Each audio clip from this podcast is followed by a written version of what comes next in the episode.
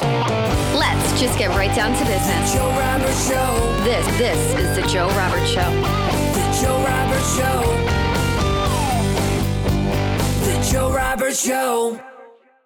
On today's show, we have Ari Pine, the co founder of Digital Gamma. Digital Gamma is a trading shop focused on the derivatives market. Ari, let's start with some background about yourself, please. Sure, absolutely. First, thanks for having me, Joe. Pleasure to be here. You have quite a collection of guests that I've seen, so hopefully I can add a little bit there. So, my background is I started out being trained as an engineer and then went straight into, believe it or not, into finance. I was fortunate enough to get recruited by JP Morgan and I started out there trading fixed income. And then I moved into various derivatives products at exchanges and at hedge funds and so on.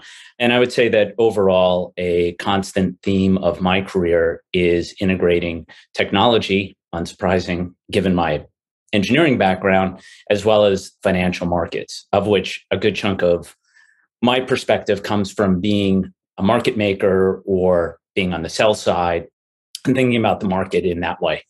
Obviously, the markets have changed over the years. So, what are some highlights of uh, since when you first got into what's happening today? Well, I guess I would say that one of the biggest themes is a lot repeats. History definitely repeats, right? I think a lot of people these days, uh, if you look on Twitter, you've got pro crypto people and you've got anti crypto people.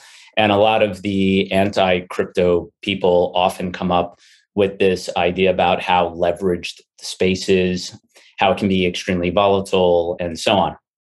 But I've had, I, I guess, as a positive, a very long career. the downside is it means I'm, an old guy. But you know, even if you go back all the way to like 1994, you've got a marketplace like Repo and a gentleman named Citron who ran Orange County finances. And if you go back and take a look at at that, what you will see is he completely over leveraged his county to the detriment of the citizens of his county. But by essentially going into repo and betting, again, unsurprisingly, on very low interest rates and essentially selling options and believing that the future was going to look exactly like the past. Unsurprisingly, that didn't work out well. There was a lot of very high volatility in what is normally considered a fairly liquid and stable market, which is US Treasuries. But that did cause a lot of problems for a number of hedge funds and a lot of the same sorts of issues that you see today. Even though it may not necessarily be Orange County, it ends up being somebody else who's betting on whatever it was that worked out very well, whether that's something like the apocalypse of 2018 or more recently, we've had some trouble with a lot of hedge funds being liquidated. Although, to be honest about it, it did not seem like it caused much of a ripple in the market. I mean, leverage is pretty standard across all financial markets and not just to be talked about in the crypto market, right? Absolutely. And the thing about leverage is, of course, that it cuts both ways, right? And there's always a balance between what I like to think of as optimization and robustness, right? And a very robust situation will be where Taleb would call anti-fragile, right? It, it's built to withstand a lot of volatility and things changing, something that that he would like quite a bit. And on the other hand is how do we optimize our world for the way that it actually is, right? And what you find in financial markets is that this all sorts of comes about as sort of a filtering process. It's not always that people say, boy, I'd like to leverage up to the gills on a certain product. I mean, sometimes that's definitely the case, and you do get some spectacular successes and failures in doing that. But what often will happen is that whatever has been successful will tend to attract more capital. And what has not been successful has those entrants falling out or changing their strategy to something that is successful. And that might be just because, for instance, monetary policy has been a certain way for so many years that you just have to kind of get in line with what the circumstances of our reality actually is. And those that do best when there is a long period of a similar regime are those that take leverage, right? And then you have to follow the leader down that rabbit hole. And I think that even though there's a lot of people out there that may be uncomfortable with what they have to end up doing, there's the push and the pull of what should I be doing, maybe what I'd like to do according to theory or what I would like to do, and what are my responsibilities both as a fiduciary and, you know, keeping my job, which are very practical um, and and required thoughts to have in your head. I know there's obviously always conversation on uh, crypto Twitter, we'll call it, in regards to leverage in the markets or kind of justifying the sell off because of some type of deleveraging. How should investors approach using leverage and maybe when are some scenarios that it is best for the portfolio to use moving forward and when is it not best? Yeah. So that's a really good question. I think basically the most important question once you've decided that you find a trade that's valuable out there, right, that has some positive expected value, the real key to what you need to think about is how do you size that trade? Because you need to think about the fact that it may go your way and it may go against you for it doesn't matter what reason, right? You know, in late 2019, some really smart people, the guys at GaveKal, I have a huge amount of respect for those guys. Louis Gave, I think I'm pronouncing it correctly, but he's incredibly bright and he had a particularly good, well thought out thesis that treasuries were going to sell off due to inflation, whatever. And then, of course, COVID happened. And you can have the best thought out process, the best thesis, and it can still go against you. And I think that that's particularly important to keep in mind is that as investors, we can be wrong. and that's, I know, I know, I know. Not us, right? But those other people. And so that's why sizing is the most important aspect when you're when you're putting on that trade. And then whether you decide to use leverage or not, then there are a number of other reasons that you may or may not want to do that, which may go along with well, maybe I've got some sort of a hedge that's associated with it. Maybe there's an offsetting trade, it's not correlated, leverage is super cheap, or whatever it may be. And so I think that's a secondary question to what happens if things go in a direction that I'm not expecting, right? And it's also not enough to do a look back and simply say, what's the historical vol for that, right? And actually, digital asset space is perfect for that because at some point, even though you know that a particular trade might converge, right? You, you've got two assets, or I should say, let's. So my specialty is in derivatives in crypto. And you'll have two assets that might expire at the same time. And maybe the indices are slightly different, right? But you know, they're probably going to be pretty close. But in the meantime, the price path for one future on one exchange might go in one direction and the other might go in an entirely different direction simply because capital can't flow easily between the two, right? And that happens to be a theme that comes about very regularly in crypto for basically because capital doesn't move too well between all the different exchanges. So, or not perfectly anyway. And so because of that, you you can't really say, well, the typical spread between this is X. It can go wherever. And there's kind of a common expression, like when I speak with other people in the field, and that is, look, it's crypto, anything can happen. Whereas I think in traditional finance, there's a great comfort in looking at where traditional price relationships or return relationships or whatever it is that you're looking for, ratios or whatever, are going to be. And that makes sense to a certain extent but it also leads to situations where you find managers or traders that have lost significant amounts of money and they say, oh, well, it was a 25 standard deviation move, which obviously is nonsense. But by the way, that doesn't simply because they lost money and it went against them does not always mean that it was a terrible business bet. Maybe it was a terrible business bet again on the sizing of that. but, you know, that's one of those things that people try to throw out there. And I think that it's really good to think about how price paths might develop going forward and having an appropriate defense based on that. Where do you see the crypto derivatives market going in the US? Obviously this is a big topic. You know, there's probably uh, limitations to where you can actually trade or register as a U.S. person. So the good news about that, in particular in the U.S., I think there are two really big pieces of news that have occurred recently. The first is that the SEC approved the BitO and the Valkyrie ETFs. So, what's great about that is one, there's an ETF, there's something to trade. The second thing is they're based on CME futures.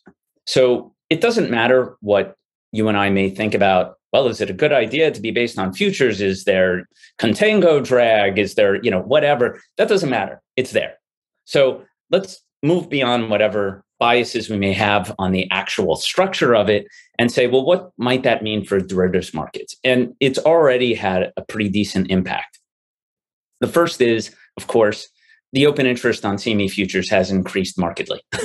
and I think that's overall a good thing for crypto overall. So that's the first thing. The second thing is that there is a reasonably active, not that I follow it, but I know that it's reasonably active options market on BitO.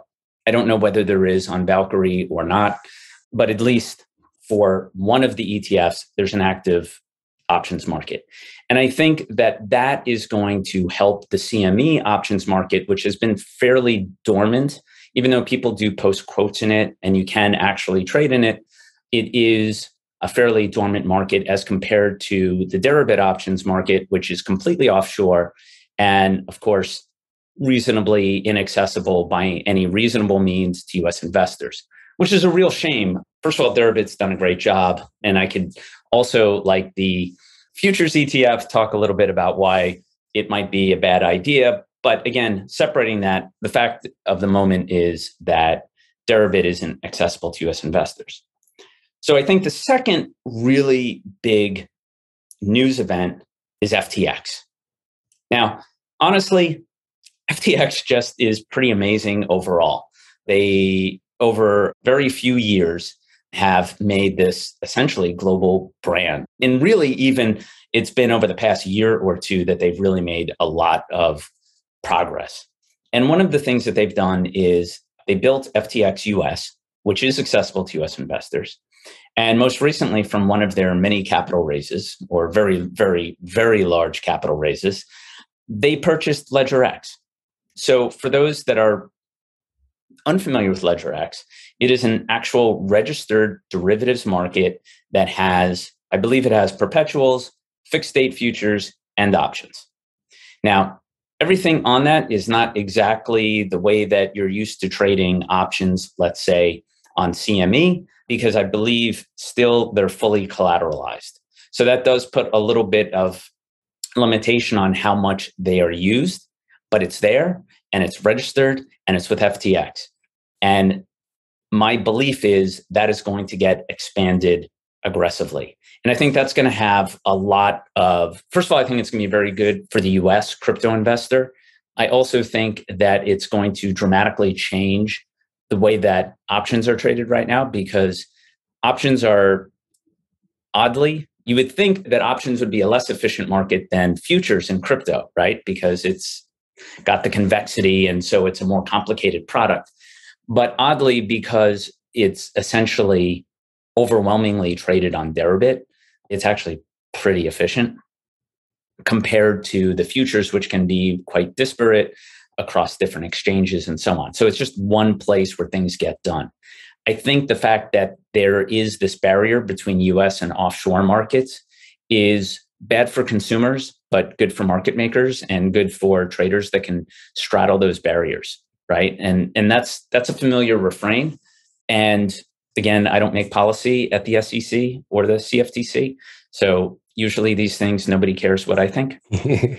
but the, again, those are the facts. And I do think that moving forward, FTX in particular, they have a lot of resources. They're really smart and they have done a lot of very good work to make their product customer friendly. Got it. So do you think uh, with LedgerX, I mean, is there a lot of different the discrepancy in like the bid to ask maybe compared to Deribit? Like, is there is there a benefit on one of the platforms that you're seeing? Well, it's it's not so much that there's a benefit. First of all, I don't consider myself an expert on LedgerX. I'm aware of it. I'm aware that FTX bought it. I'm aware of a few of the constraints on it, but I don't consider myself a real expert on it. But with that said, yeah, I mean it's it's less liquid, but that doesn't necessarily mean that it's bad for consumers. Sometimes less liquid can be good for consumers. You just need to know what you're looking at and also understand what it is that you want to get out of the market right so that's that's actually something that's fairly important whether you're trading in crypto on a liquid or illiquid asset but having a good idea of what is value to you. Got it. So i mean there's a lot of different obviously tokens out there in the defi market. I mean how do you see the derivatives market develop for the whole defi as a whole? That's a good question. That's not tokens and defi.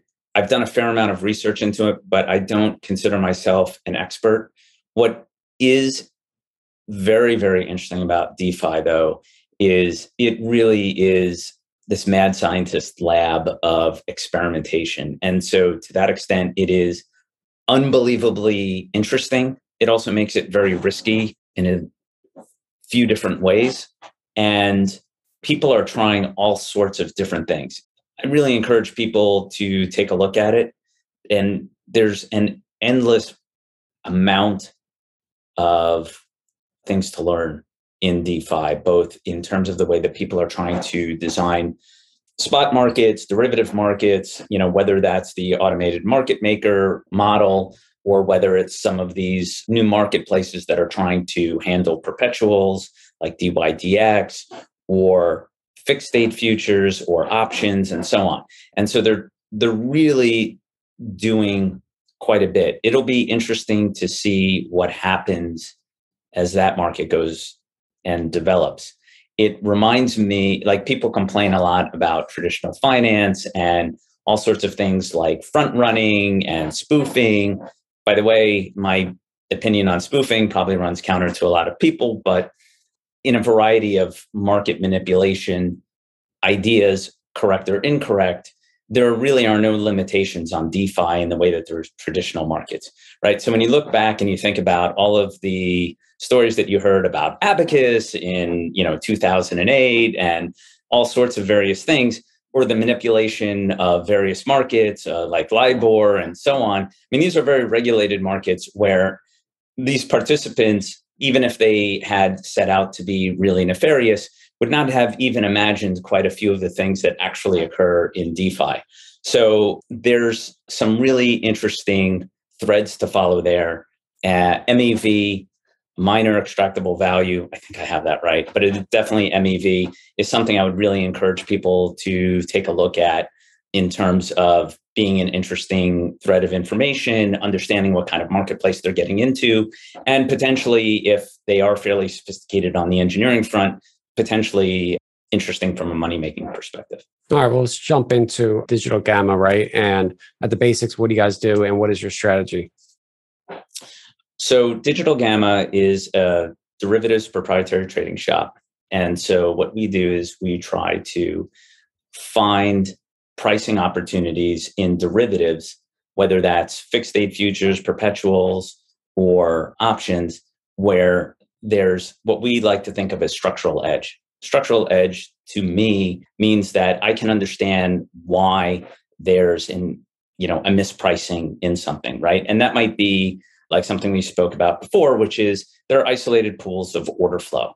And one customer or set of customers may only have access to a particular venue to participate on. And if it turns out that there's uh, buying interest on one exchange or one venue and selling on a different one, then there's an opportunity for somebody that has the ability to trade on both to take advantage of that and do two things. One, hopefully make a little money for ourselves and two also help out the market because it's not really helpful to the market or to the participants that are trying to sell at disparate prices that they're disparate prices right so it is in fact contributing to market efficiency and that is something that we think of in what we do Now, do you find these? Uh, are you finding this more in the crypto markets, obviously, than the traditional markets, or kind of where is your focus today? Our focus is basically, well, we do pay attention to what's going on in traditional markets, whether that's the global macro outlook or just comparative yields or that sort of thing. Really, our focus is on crypto because that's really right now where there's active inefficiency. I guess I would put it as. Yeah, it's good. I mean, how long how long does that typically stay in a market? And how long do you participate, you know, that can still take that trade? That is a super interesting question. So we like to say it's very difficult to predict. Always. Especially in the future. so thank you, Niels Bohr. But one thing that's working in our favor is the fact that the regulators are, I don't know what the right term is, uh, ambivalent, or th- they've taken a stance that has essentially perpetuated the ability for the market to stay in a young form for a while. And so, one of the very noticeable characteristics of crypto is the yields can be extremely high. People have trouble borrowing fiat typically, although not always. Sometimes it can go the other way. So, first of all, that is a characteristic of a young, sort of emerging market, which I think is a reasonable sort of mental model for thinking about crypto. And the pipes to the banks or the liquidity that is out there is certainly not complete. And to the extent that firms, whether like ours or others, can be out there and supply fiat to the market, kind of dictates where interest rates are. So it's it actually is a price sensitive and market clearing type of market. You know, something in an Austrian school economist could appreciate, right? But one day that will get hooked up. I'm sure the banks are very interested in getting involved, or certainly parts of the banks are interested in participating in some of the trading. And I think that once that really gets fully done, that's going to be when the game is over. But I still think there's a lot of room to run. And it's also anytime that there are a lot of competing exchanges, it's going to be a little bit less efficient for a variety of reasons. If nothing else, everyone, no matter how how much you have, there's a limited set, other than maybe the Federal Reserve, there's a limited amount of capital to put on various exchanges and and participate. So at some point, you've done all you can do, and you got to wait until you can reload. And so that's going to be I, I would expect it's going to be with us for a while, but the signal that it's going away is that the banks, especially the US banking system, is getting involved. So the more regulatory clarity we see, the harder it's going to be for me. hey, but I think that's going to take a little while, right? So how are you guys structured or you know what size team do you guys have to deploy these strategies? We are a team of five. I'm very fortunate to work with the people that I've got. My business partner is Paul Sachs. We know each other from trading commodity options in the precious metals in New York. And we have, well, I at least have a huge amount of respect for him. Uh, and he's a really good risk taker and has been, honestly, uh, a great partner to have. Our third person is somebody that we've known for a long time, Coleman Lee. He's been somebody that actually it turned out that both Paul and I have known for a while, and I worked with for a long time trading options on CME and on CBOE. And then we've picked up a couple of new guys, Jack and Ryan. And Ryan is an extremely talented coder, really more than a coder. He's been extremely helpful in advancing both Jack and definitely myself in terms of our level of coding. And Jack is just an all around talented guy in terms of trading and coding and reinventing himself and just overall being super helpful to our crew. And I think that's a huge advantage for what we've got. Um, in crypto, it's extremely important to have the technical background so that you can build the tools because a lot of times the tools that you need are not out there or they're different than what you might have purchased or had in traditional finance. It's very hard to find third party software that will do exactly what you need or for the exchanges that you want or for the assets. And sometimes it's just little particulars that can make the tools need to behave very differently.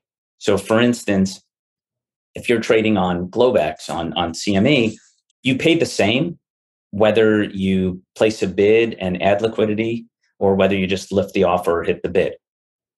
In crypto, there's a very, very large difference between placing an order in the book that gets executed immediately and one that does not. It is called the maker taker system. So if you go in and you take liquidity, right, you lift the offer and you want to buy some Bitcoin, for instance, you pay significantly more for that than adding liquidity to the book.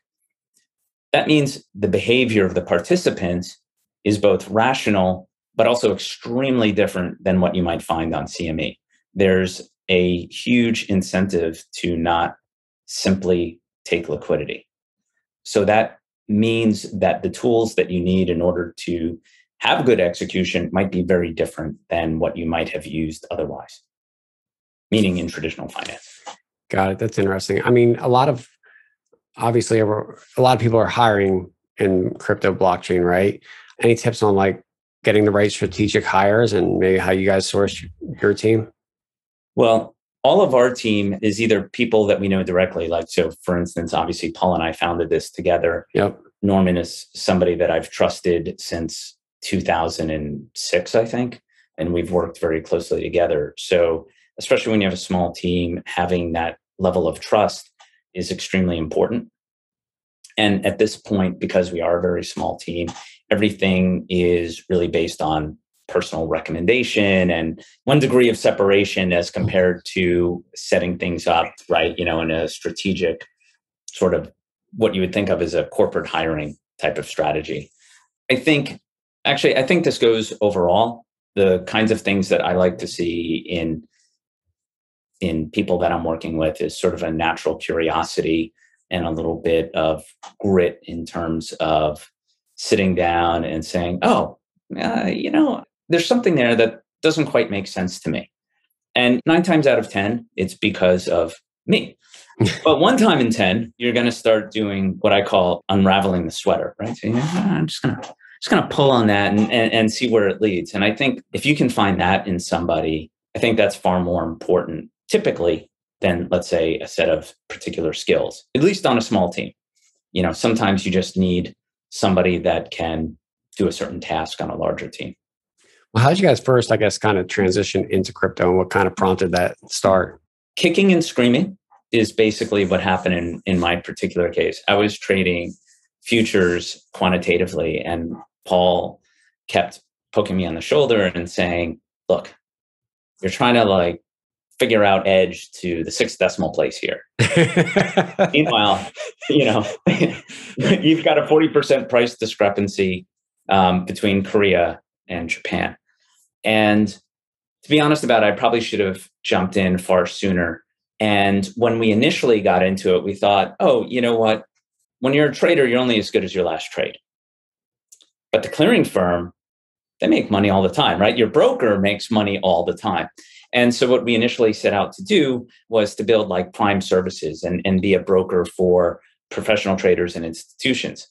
And we did build all of those things, but it turned out that the need for it, particularly up until now, hasn't been as great as one would have imagined. And I think the the tale of Tagomi kind of is illustrative of that. I mean, that was sort of the dream team of people and and you know they raised great money and they had great relationships and it was tough even for them. And I think that represents a fundamental reality of crypto, which is a whole story unto itself. But then we went to focus on tri party repo in crypto. We thought, oh, well, you know what? Everybody really needs a way to borrow and lend assets in the space. And furthermore, there are no credit ratings, there's no audited financials. In particular, at that time, there weren't public companies, especially at that time. Now we're starting to see some of that but how do you measure credit risk? So we thought, oh, you know, it, it, makes a ton of sense to do everything collateralized. And rather than having people do over collateralization one way, right? So you'll you'll see a lot of times people will say, you know, we over collateralize all our loans. So we had this saying that one one entity's over collateralization was their counterparties under. and so what we were trying to do is have a, a process where we were the third party and both would put their additional right you would you would swap collateral of equivalent value and then on top of that you would put some margin against that with digital gamma. But it turned out for the most part that in crypto at least up until now people don't care too much about credit risk. And so eventually we decided that despite the fact that there were extremely high yields associated with that that it probably made more sense to focus on trading. And over this past year we've done that transition when it comes to market efficiency, obviously the interest rates proposed in DeFi are a lot higher than the traditional banks. Where is all that yield coming from, right? This is the question everybody always asks. Okay. So there's a couple different things. There's yield in crypto, there's yield in DeFi, and so on. So a lot of time, a lot of the yield in DeFi is driven by the auto, automated market maker model. People pool their money together in various forms and they form an exchange. And in order to transact on that exchange, the customers of that exchange, which really aren't talked about all the time. So I, I, find that sort of an interesting scenario. People talk a lot about funding the pools, but they don't talk a lot about the customers, which is kind of an odd thing, I think. But where you get paid for in that space is one, you're backing an exchange. That's the way that you should think about it. And secondly, you're backing a market maker, right? It's an automated market maker, but it's a market maker, right? And those are typically pretty good businesses, right? The exchange is going to make money on its fees. Again, typically a good business. Market maker typically gets paid money on essentially what you think of as mean reversion or selling vol. Also, typically a good business. And in particular, these automated market makers on the exchanges are a monopoly situation. So despite the fact that we call it DeFi or decentralized finance, you know, you cannot put in your own limit orders or compete or any of those things. It is only the automated market maker. So that's typically where you get your yield from. And you're assuming a certain amount of risk, right? So it's unsurprising that backing a market maker is going to give you a short vol profile. And in fact, that's exactly what you see. The DeFi community likes to give it a very calm sounding name. They call it impermanent loss, right? I just call it the mark to market that you're going to have because if you sell an asset as a market maker and it keeps going higher, it hurts. I mean, it's it's pretty straightforward, right? And so you're taking that mark to market risk, and you're hoping that eventually your book will come back into balance as sellers enter the market, right? But that doesn't exactly work that way as an automated market maker. And and so those are the sources of yield going into that. And in some cases the yield i think is in many cases it's unwarranted but sometimes it's it's from the high side and sometimes it's from the low side. And so i'll see very high yields in some very odd token pairs that i would not want to be a market maker in and so I find that it's insufficiently high. On the other hand, you'll go and take a look and you'll see like stablecoin pairs that are both supposed to be a dollar, and those will be very high. Now, certainly you're taking the risk of what market makers in Chicago used to call, probably still do, picking up nickels in front of the steamroller, right? You know, maybe Tether breaks down, maybe USDC, whatever, right? You know, some crazy event where the stablecoin breaks the buck. But those yields to me, typically, you know, and I, I'm not looking at the yields in front of me right now. So, you know, of course, anything goes without saying, or now I will say it, do your research. Those can be rather high relative to the risk. However, I think generally speaking, yields in crypto are very high. And I think the reason, well, there's a very big reason for that. It's typically starved of fiat, right? It's often like there's a supply of Bitcoin out there, and people are willing to use that to raise funds. So, what you can do in crypto is you sell your spot Bitcoin, but you don't want to give it up. So, you buy futures against it. Because it's a resource starved environment as compared to the Federal Reserve's flooding of money, especially into the asset markets, it has the appearance of looking very high. But again, that makes a lot of sense. You're not looking to get into crypto for an additional 10 basis points, right? That's not particularly compelling because, you know, first of all, there's a benchmark and understanding of risk of earning, you know, 10,000% because I bought, you know, depending on how you like to say it, Dogecoin, Doggy Coin, you know, Shib, I don't know. Not the places that I really participate, but there's an expectation that that you know of what can you get in crypto and so people don't necessarily like to participate to earn a few percent so i think those are a few of the reasons that you'll see these high yields as well as the credit risk where credit risk can be not only a stand-in for what we think about credit risk in traditional finance but also what people talk about when they say smart contract risk or open source software risk or whatever you want to call it right there's quite a few places where there's uncertainty in crypto.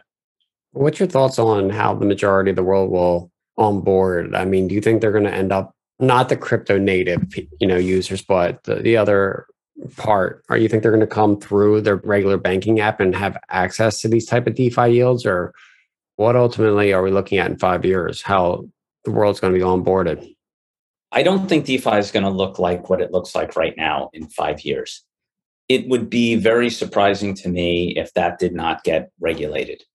It's going to be an unpopular thing in crypto of what I'm about to say, but it's very difficult. Every time crypto argues and says we don't need the regulation in DeFi and everything, I mean, literally within 24 hours, there's another hack, right? Customers are losing their funds and so on. So the trouble is, he has a point. and to the extent that the industry itself is probably not doing a sufficiently good job, really because it's a young industry, of protecting its consumers. And the consumers, for the most part, are okay with it because there's an expectation, there's a lot of risk. I'm going to put some small amount of money. My goal is to make 10,000%, and those lottery tickets show up uh, with sufficient frequency and also, there's just so much money entering the market. And I don't mean necessarily into Bitcoin itself, although there is, but I mean into the firms that are going around it. And there's so much investment and some just so much venture money. It's not always exactly venture, but there's just so much money. And that sort of allows a lot of companies to what people like to say fail forward, right? You know, you've got a lot of runway because you've got such wind at your back. Even if you're not getting, even if you're not the direct beneficiary of that money coming in, there are opportunities around. You'll have time to adjust or whatever, you know, that sort of thing. So, do you think the Fed's actions that they announced of increasing interest rates and tapering more going into next year, do you think that's going to have an impact on the crypto markets and the traditional markets as a whole? I do. Oh, you kind of want me to add a little more to that. well, I guess on uh, you know, let's go into the tapering and the basis points increases. How do you think that may affect the economy in general? Start there and then work our way down. Well, the big news is what Manchin did yesterday, which is put the kibosh on the fiscal policy. So whatever it is that you had thought was going to be the plot going forward, which is a shift from monetary policy to fiscal policy, which to be honest about it, I think is a far better mix. But that seems to be shelved for now. Whether there's going to be another run at it, I don't know. That's not really my area of expertise. But it also remains to be seen whether the Fed is actually going to go through with tapering, let alone raising interest rates. But the base case had, I mean, prior to that, been that there's going to be the shift from financial assets, which paper assets have been king or queen since 2009 because monetary policy has come in. The way that mon- monetary policy has worked in particular is that it helps the largest entities, whether that's corporations, governments, or just wealthy individuals. That's where that money has flowed in because it's gone to buying assets or supporting banks and so on. And those people don't spend money in the real economy in the same way that less wealthy people do. they have stuff. They're just trying to get more stuff. And when you're trying to get more stuff, you invest it in the market. And that then you have the realities of, of what you call TINA, right? There is no alternative. So you keep buying equities and high yield and crypto and whatever else makes sense. But as you transition over to fiscal policy, that actually gets money into the hands of people that are actually going to go out and spend it, right? You know, they may be living month to month. And for them, that's the difference of, hey, I can go out and buy a TV or whatever. And if they're actually going to spend it, that it has a very different impact on what people like to call the money multiplier in, you know, when you're talking about inflation and monetary policy and, and so on. And so I had thought that was going to be a very positive effect overall for the economy, although potentially inflationary. I don't know what the political realities of why that got shot down or whether that will get revisited. You know, oh, if you get me more pork for my state or whatever, who knows? That's not my thing, but that could change things. So I'm not so sure that tapering is going to happen at this point in any real capacity, which is, I think, overall bad because using monetary policy is not it's essentially supply side economics. We don't have a problem with supply. We have a problem with demand. And Michael Pettis wrote a really nice piece on this. And also for those who like historical comedians, Will Rogers said, much better to give money to the poor because they're going to go out and spend it. And by nightfall, it'll be in the hands of rich people. But in the meantime, it'll have gone through a number of iterations. And I do subscribe to that. Like, it's not so much that supply side economics doesn't have its place it's just that we don't need more supply of stuff right we have had for the past 20 30 years an increasing amount of supply considerations people built factories whether it's in china or vietnam or mexico not necessarily in the us which is another political issue not my job but in terms of getting demand. And so you'll see a lot of businesses say, oh, we're not going to invest in capital infrastructure because we're not seeing the demand. So that was my hope, at least. And I think that even though it is not perfect, probably a better recipe than simply shoveling more money into uh, low rates. So based on their announcements and where they they might take it, we don't really know until it happens, right? I mean, how do you judge where we're at in the cycle and what might actually happen over the next 12 to 24 months? I mean, I think we need to see what's going to happen with this fiscal policy. I think that the Federal Reserve was predicating its actions on the fact that there was this extremely large infrastructure project, that it looked like it was going to pass, that it looked like it was having support. And now that's at least uncertain. So I think that's been a bit of the repricing that has been going on. And people are trying to figure out what the calculus to all of this is. The reality for assets is that, at least thankfully, if you wish to take advantage of it, you can pay a rather small amount in terms of where volatility is to insure your assets, whether that is looking at like some of the products that are now available that allow you to look at fixed income volatility.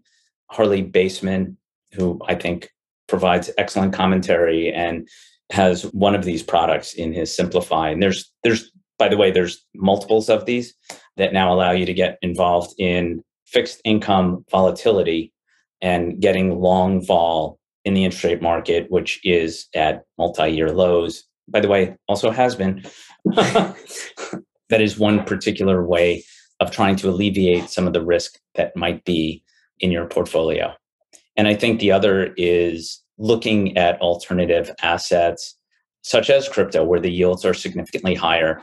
So, I mean, it's paid off well for those that have kind of been long in crypto and the, obviously the right assets. But do you think that kind of continues over the next year or two? Or do we kind of look at the cycle theory? Do you have any take on where the market may go? That's again, that's not my particular specialty. I think what's particularly attractive about the crypto markets is the fact that these are inefficient markets and that there is a role for people that can have a certain level of expertise in what is going on, understand how to manage risk, and work on getting access to a variety of different markets and linking them together and providing the service that is sort of implied in so much of traditional markets. So to me, I think that's the main opportunity. It isn't as obvious to me where, let's say, the US dollar will go. Or, you know, Bitcoin can get very adopted. And it doesn't mean that its price needs to go to 500,000 or 20,000 or whatever. I think it works regardless of that. And I think that we probably are going to find some third currency that people are going to want to use for a variety of reasons, whether that is looking at it for tourist purposes, right? I want to travel. I'm sure you've gone traveling, right? And you go to these different foreign exchange changing, and the bid ask spread on these things is massive. So there's a tremendous drag for going to different countries. And obviously, people aren't traveling as much these days, sadly. But I think that people really benefit from having a third currency like that. And the second thing is, I think like El Salvador's move, you know, adopting Bitcoin makes a lot more sense these days than it did, let's say, back in the day when Hong Kong adopted a US dollar board, right? A currency board. Because I think that there's a tremendous interest and motivation these days to be neutral to both the US and to China, right? If I have a need where I want to demonstrate that I have a serious commitment to avoiding local currency devaluation, so I want to adopt something else or link to a certain currency, then it probably makes sense not to choose the dollar or the RMB because I don't want to pick sides. I would like to trade with both countries. That makes sense. Yeah. All right. Well, I think that we covered probably a lot for today. so let's also leave off with our final question. That is the uh, biggest thing you have implemented in your life that has helped increase your net worth.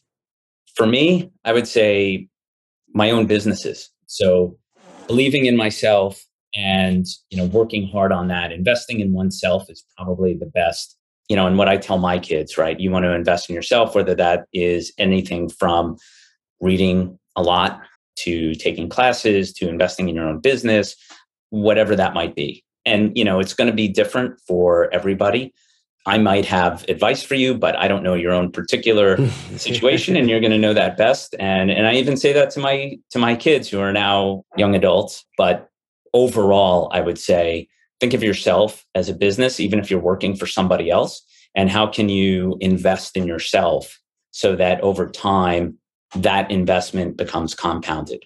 Different stages of life that means different things, right? It might be building a set of skills, building relationships, a network or founding a business or whatever it might be.